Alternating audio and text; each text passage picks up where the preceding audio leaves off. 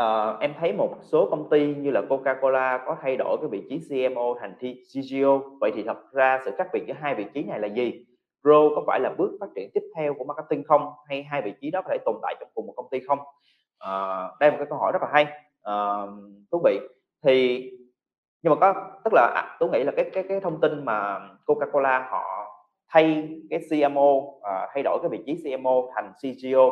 à, chắc là cái thông tin mà bạn cũng đã nghe được khoảng chừng vài năm trước, à, hồi năm 2018 hay 17 gì đó, theo tôi nhớ là như vậy. Thì, ờm, nhưng mà có thể là bạn có thể bạn chưa biết, khi mà bạn đặt câu hỏi này có thể bạn chưa biết là khoảng chừng, ờ,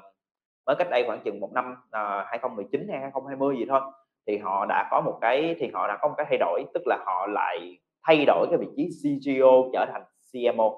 Tức là cái vị trí CMO họ cắt bỏ, rồi họ thay bằng vị trí CGO, nhưng mà sau đó tới cái thời điểm hiện tại thì Coca-Cola đã quay lại và bổ nhiệm lại cái vị trí CMO.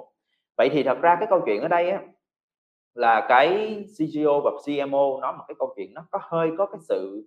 uh, nó đến cũng đến từ cái góc độ câu chuyện là vậy thì CGO làm gì và CMO thì làm gì? Thật ra CMO sẽ là cái người oversee một cái brand, tất cả mọi cái thương hiệu, tất cả mọi cái hoạt động về marketing và truyền thông, tất cả mọi cái chiến lược, uh, xâm nhập thị trường, đi vào thị trường, phát triển người dùng và tất cả mọi thứ, những góc độ này như thế. Thì với câu ờ, và còn CGO á, là cái người chịu trách nhiệm tất cả mọi thứ, nó cũng sẽ hơi có cái chen lấn vô là câu chuyện là làm cục CGO cũng sẽ là người chịu trách nhiệm về những cái chiến lược thị trường, làm sao để phát triển được khách hàng, làm sao để khách hàng mua được nhiều hàng hơn, làm sao để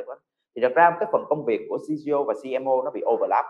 Và lúc này câu chuyện ví dụ cái thứ với cái góc độ của Coca-Cola thì thật ra cái giống như Tú nói rồi, ờ, CEO CGO nó là một cái vị trí nó phù hợp hơn với những công ty về công nghệ, nó phù hợp hơn với những công ty mà có platform, có user, có data, có dữ liệu, có người dùng và họ và có những cái cái cái cái cái thứ mà có thể sử dụng được data và dữ liệu để tối ưu hóa hơn cái việc chuyển đổi đó.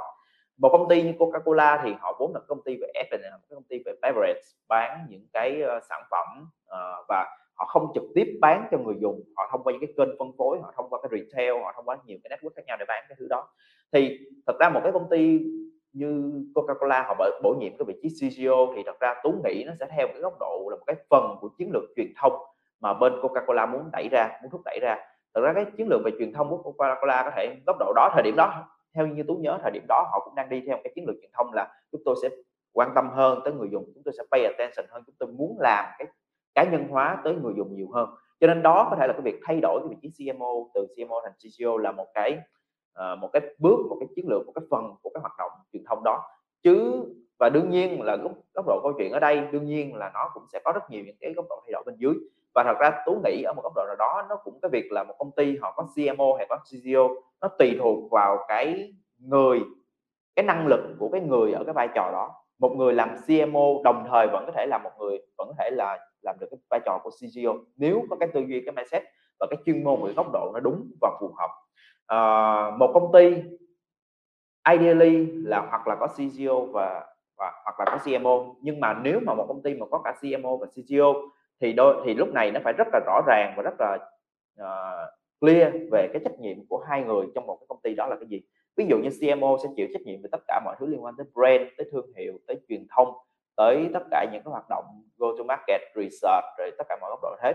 CEO sẽ chịu trách nhiệm về cái phần về technical, delivery, cái việc là giữ chân khách hàng trên cái nền tảng của mình, làm sao để tối ưu hóa ở từng cái bước trên tất cả những cái phiểu khách hàng đó. Thì lúc này cái công việc, cái phân chia của CEO và CMO sẽ phải cực kỳ chi tiết và rõ ràng để hạn chế những cái overlap như vậy. Thì ở góc độ nào đó thì tôi nghĩ là CMO và CCO là một cái vị trí có thể tồn tại chung trong cùng một công ty, nhưng mà phải rất là rõ ràng. Hoặc một số công ty tùy theo cái định hướng họ, một số công ty chỉ cần có CCO thôi, một số công ty thì chỉ cần CMO thôi, mà không cần cả hai. Thì hy vọng đó có thể trả lời được câu hỏi của của Vi